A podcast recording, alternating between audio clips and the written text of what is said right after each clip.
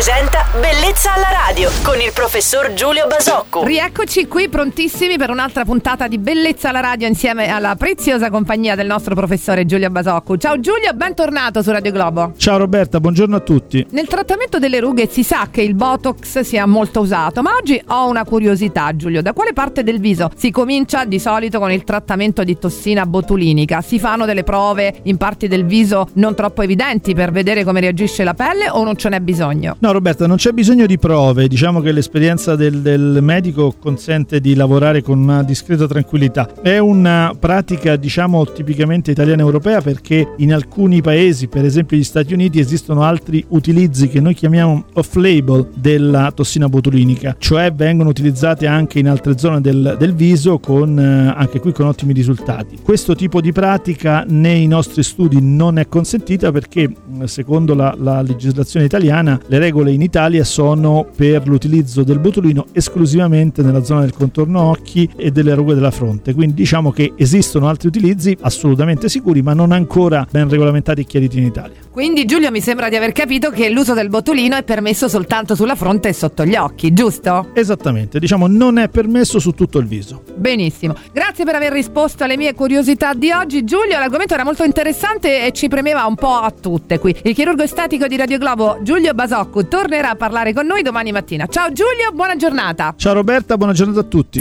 Bellezza alla radio.